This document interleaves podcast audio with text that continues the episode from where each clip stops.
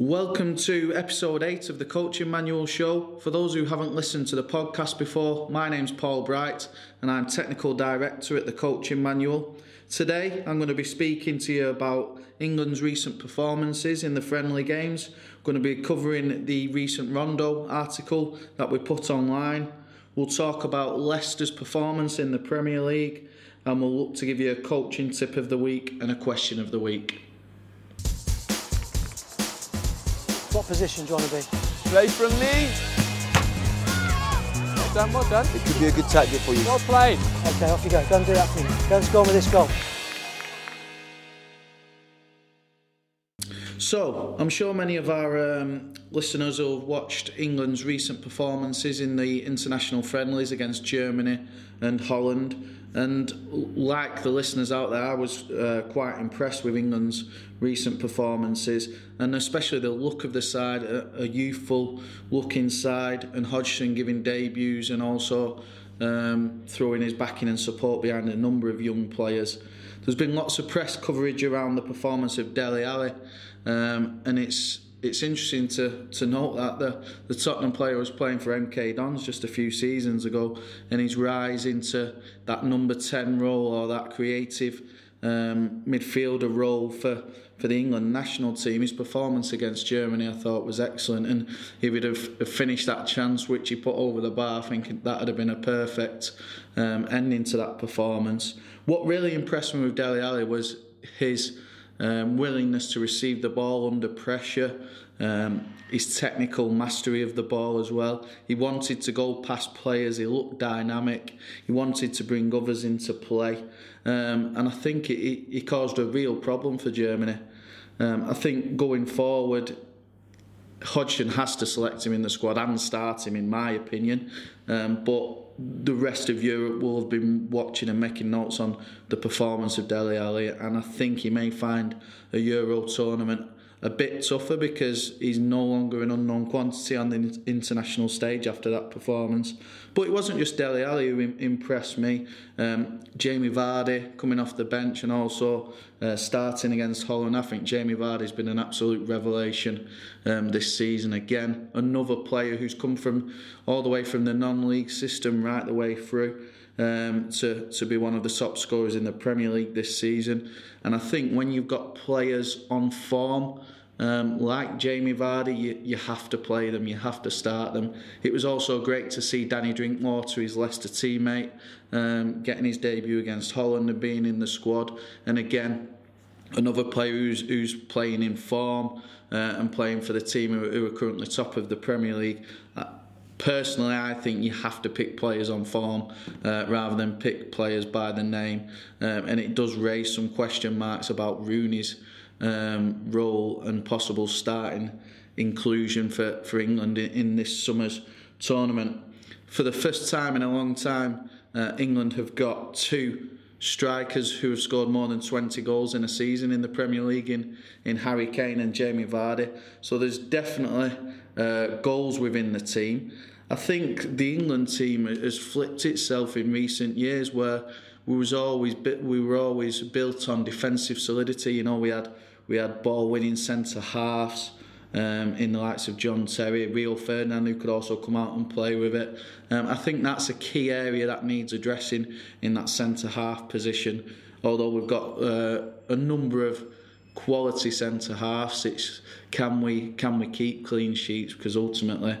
Uh, in tight games, we can probably nick goals, but can we prevent them going in uh, at the other end? So it's going to be a really interesting um, tournament for for England at, at the Euros. Hodgson's got some very tough decisions to make, but ultimately that's why he's he's manager manager of the England national team to make those tough decisions.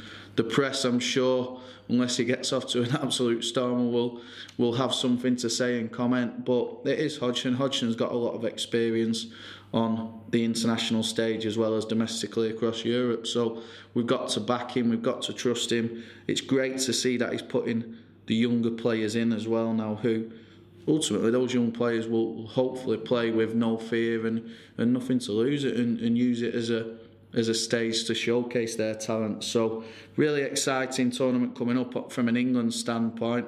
Um, let's just hope that they can perform um, I'm not personally not going to get carried away saying we're going to win it. We should be at the semi-finals minimum. I'm just looking for the performance and laying down the foundations really for the future to to show the European um, teams. Listen, England have got players who can play the game at this level um, under this pressure. That's what I'm really looking for, and I'm sure uh, the listeners you'll be looking for for similar things as well. If not, well, let us know what your thoughts and expectations are. Let us know who you would put in the starting lineup. You know, there's a debate around the forwards, um, and if anyone's got any solutions to to the the, the defensive um, questions what I've raised, feel free to send them in.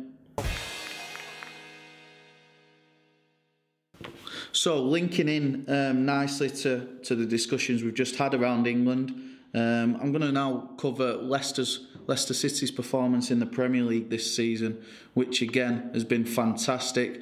And I think for many neutral fans or fans of, of lower league teams, um, to see Leicester City at the top of the Premier League has been really refreshing. Um, Ranieri's come in, and a lot of credit as well has to go to the players, but Ranieri's come in uh, and he's put down a system, and, and again, he's playing in a certain um, aggressive, direct way at times. But it's clear that these players are all buying into it. They're having success. Um, they got a good away win again to keep the pressure on the top and keep pressure on on the chasing teams. And again, the number of, of England players with, with Vardy and Drinkwater uh, in the squad, it's you know it benefits the national side as well. Leicester City's formation of 4-4-2 again this was seen as a bit of a, a relic a bit of a dinosaur uh, in recent seasons with the 4-2-3-1 and, the, and the, even the 3-4-3 starting to creep in to, uh, domestically into England um, but ultimately it, Ranieri is showing that it's about your personnel it's about the behaviours and actions on the pitch of your players and how you can best set them up in a shape and a structure uh, to, to go and get results ultimately. Um, the coaching manual have released a number of articles around the 442 and tips and advice on how to coach players and units and individuals within the specific 442. Ultimately, as we've always been saying, it's about your player profiles as well. Um, what players have you got? What system would best suit those players, and can they perform the actions um, and behaviours required uh, to successfully deliver uh, it within that system, if you like? Um, again, be great to hear your thoughts on Leicester City's performance this season. Um, will they go all the way and win the Premier League? Me personally, I, th- I think they will.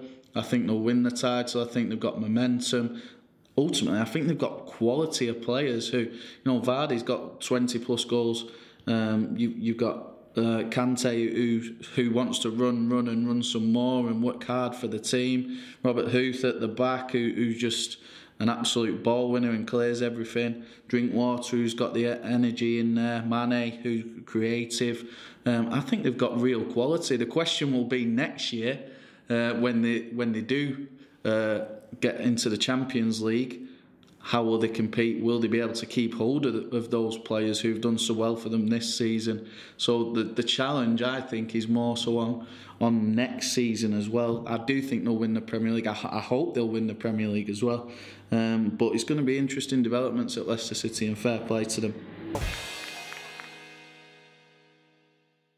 Recently, we had our Spanish correspondent Lee Fletcher in the office. Uh, for those who don't know, Lee, Lee um, works and coaches out in Madrid, in Spain, and we had a brief chat to him um, about everything in Spain the, the, football, the culture, and he provided us with a great insight into the rondo um, and, and, a, and a Spanish coaching method, if you like, which is, has started to be adopted uh, around the world. Um, so I'm, I'm going to touch briefly on the rondo, what what we think it means and how, how it is implemented and, and my personal thoughts on it. Ultimately, rondo is a, a possession based, positional based game, and it's about um, creating opportunities to penetrate and play forwards. Um, and I'm sure you, you, know Spanish football in recent years with Barcelona and Real Madrid and Atletico Madrid um, is very in vogue and in fashion uh, not just in England but across Europe. and I think sometimes you know coaches from other other parts of, of Europe and, and especially in the UK, we always think that there's something magical and, and other nations and other coaches are doing something different to what we do um, in our own training. I don't think that's the case at all. Um, you know, rondos are just positional based games and, and possession based games, playing forwards, advance. I've seen 101 sessions where where coaches are coaching similar similar topics and, you know similar principles, but they don't even realise it, it could be classified as a rondo, and ultimately, does it matter what what it's cl- classified as? I think the key thing is one, it looks like the game. So when players are performing um, in these training sessions, they understand where it fits within the game. I think for a player, the worst thing that you can do to players is ask them to go through a training exercise that has no relevance to the actual game that they're going to be playing.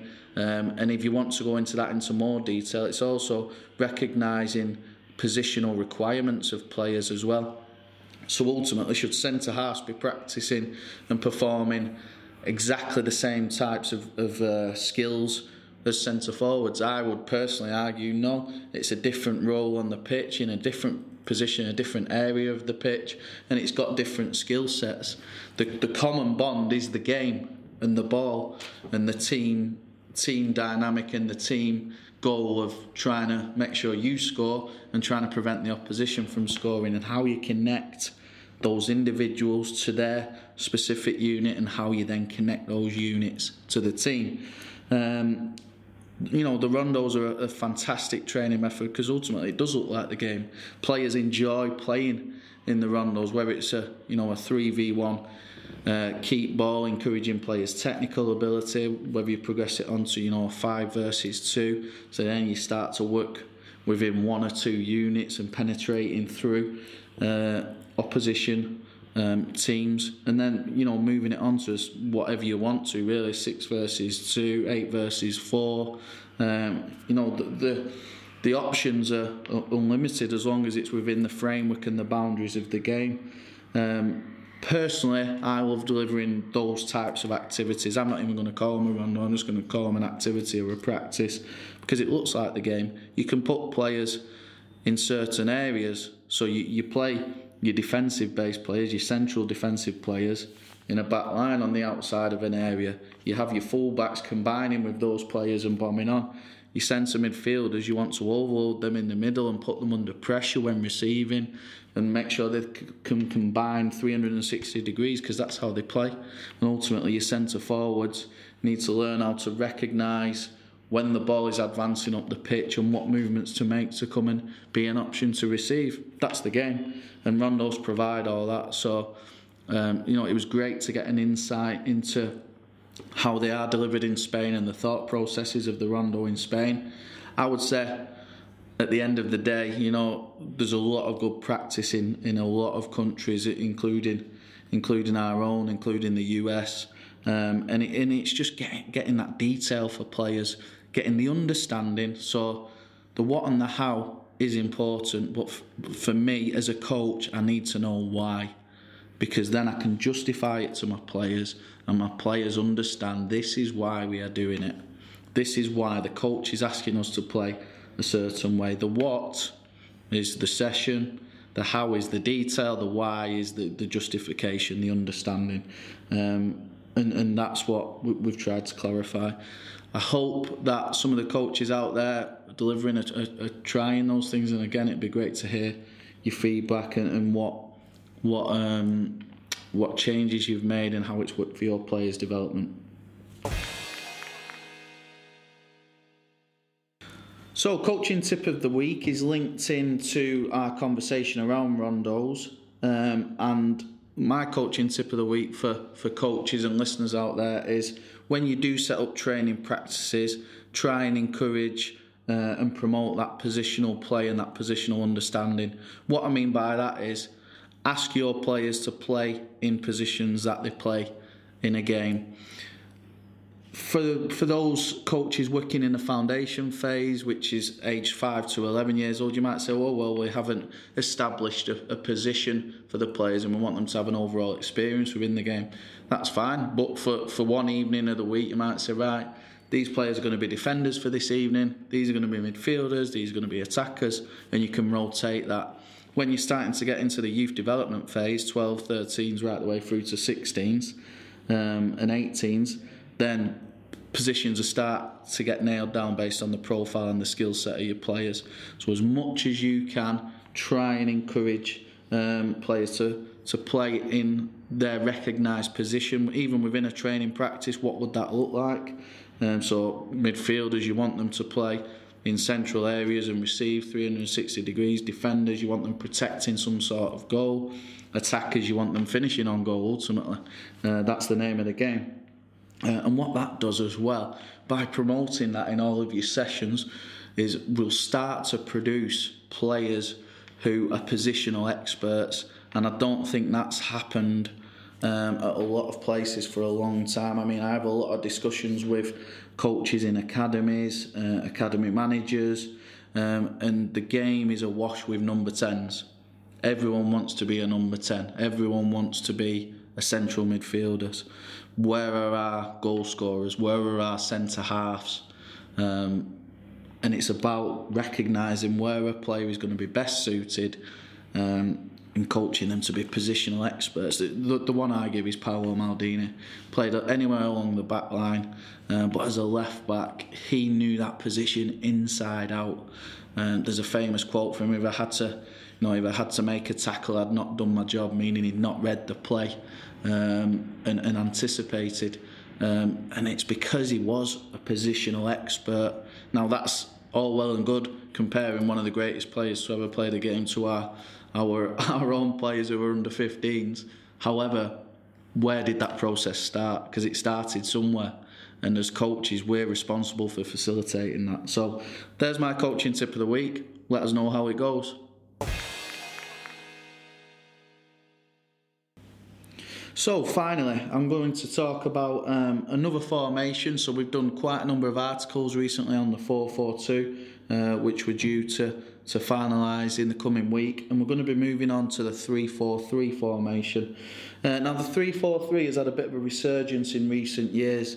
Um, the the best example I can provide of a team up that plays that is uh, Sampaoli's Chile. Uh, Jorge Sampaoli, obviously no longer at Chile, but uh, he played a, a 3 4 3 system um, with great success, obviously winning the Copa America as well. Um, a, a, lot of those building blocks were put into place by Bielsa, um, and I know Guardiola has, like he does uh, experiments with a number of formations, has utilised the 3 4 3 uh, in the past. I think what the 3 4 3 gives you is it gives you that it gives you the attacking options going forward. You know, so you've got the three uh, in, a, in an advanced forward position. Midfield, you've got four, so the opposition may not have an overload unless they go five across the middle, but then they're going to be underloaded either in defence or in attack. Um, and the real coaching areas for me would be with the back three uh, and how they connect with the midfield four, because what happens a lot in the 3 4 3 is one of the midfielders will drop somewhere into the back line to create a back four, even though it is a 3 4 3, uh, just to balance balance off um, the defensive unit, if you like.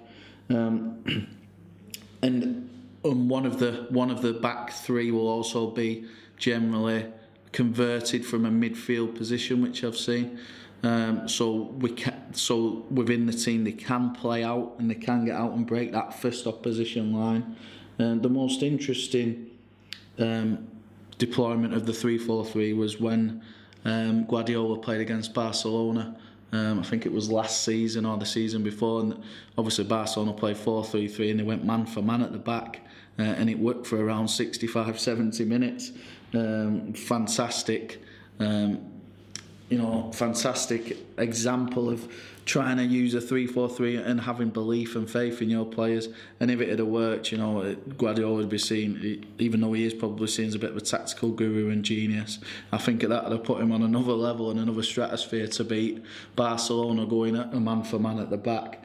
Um, but there's a number of uh, different ways the 3-4-3 can be deployed and played. Um, and we'll look to cover those in, in recent um, in the next coming weeks, sorry, um, with a number of articles. So my question of the week is: um, Do any coaches out there play a three-four-three? What do you think of the system? How do you deploy it? Um, so with the front three, is it is it a one up, two down, or a, a two up, one down in behind? Um, how do you how do you um, prepare for that defensive balance? Do you get one of the midfielders to drop in and create a back four? Who's responsible for that? It'd be great to hear your thoughts out there because again, I'm sure there's a lot more knowledge out there than what's just uh, talking into this microphone at the moment. Thanks for listening to uh, episode eight of the Coaching Manual Show, and we look forward to hearing from you soon. Well done, well done. It could be a good tactic for you. Well played. Okay, off you go. Go and do that for me. Go and score me this goal.